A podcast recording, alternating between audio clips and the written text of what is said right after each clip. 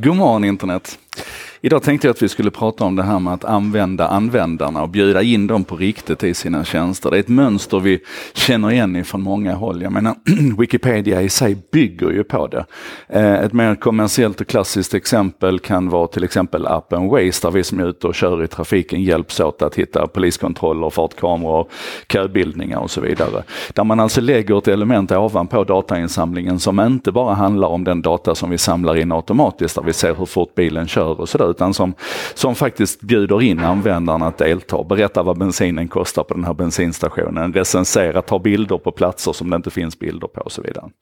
Och det här är någonting som jag har pratat mycket om och pratat om i olika sammanhang, men oftast så bygger det liksom på att vi ska lära av Wikipedia. Jag brukar ofta ställa frågan till mina kunder, så här, hur länge tror du att du är relevant om du fortsätter vara nationalencyklopedin istället för Wikipedia? Och Det här är spännande nu för nu har Google eh, berättat att man går ut och breddar eh, området för en app som heter Pigeon.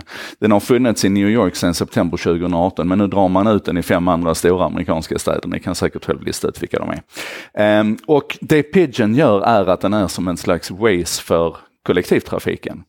Så att det finns ju många appar idag, bland annat då Google Maps, som, som har koll på kollektivtrafiken. Men det har den ju då bara via eh, de officiella API som finns ifrån kollektivtrafiken. Så att de kan, kan i princip visa glorifierade tidtabeller och, och är det trafikstörningar och sånt så kan den liksom försöka masha ihop det. Men vad man gör med Pigeon det är att man bjuder in användaren på riktigt att ta, liksom, ta en bild på det här kökaoset eller rapportera hur läget ser ut egentligen. Och för mig som ibland åker med Skånetrafiken så är det här bara yes, skynda er och kom för tusan. För är det någonting som inte funkar i Skånetrafikens system så är det informationen. Den är alltid försenad, den är sällan relevant, den är, om den överhuvudtaget kommer. Och här kan jag se hur en sån här lösning hade kunnat kortsluta det helt och hållet och lägga makten hos, hos oss som användare istället att, att berätta hur det egentligen ligger till. Jag hade älskat den appen hemma när jag reser. Eh, och vad den gör är naturligtvis de, de klassiska klassiska grejerna. Va? Du kan rapportera avvikelser, du kan ta bilder, du kan lite grann så man har en idé om att man ska försöka bygga, oh, vad det jobbar med ljuset här. Man har en idé om att man ska försöka bygga lite grann som en slags community runt det här och så hänvisar man då till Waze och menar att där finns ju ett community. Jag tycker inte det är ett community community på det viset som vi är vana att betrakta sociala nätverk med höga interaktioner. Ibland tutar man på en kompis och sådär men ett community i betydelsen av att vi bygger den här kunskapskällan och den här informationsbasen, den här erfarenhetsbasen tillsammans. På det viset är det definitivt en community.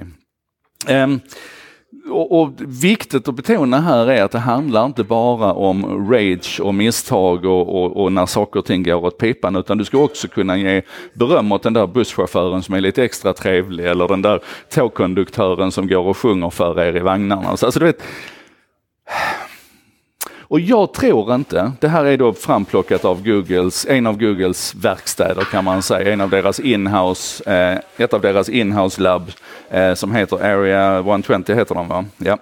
Eh, jag tror inte att Pigeon kommer att bli en app i sig själv. Jag tror inte att det här kommer att sluta med att man bygger ett helt nytt community runt detta. Däremot så är jag ganska övertygad om att man, som man allt oftare gör nu, låter det utvecklas och frodas i en egen kontext och sen så lyfter man in det. Det här är ju klockrent in i Google Maps till exempel. Det är ju klockrent som ett komplement till traditionella Google-sök och, och Ja, jag, jag, är helt övertygad om att vi kommer att se varianter av Pigeons tänk drippla in i Googles traditionella applikationer. Och för egen del så kan jag inte vänta nu till nästa gång jag befinner mig i någon av de här fem städerna för att, att kunna testa detta.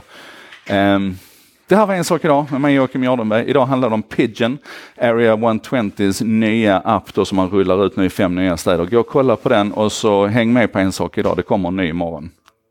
Vi hörs!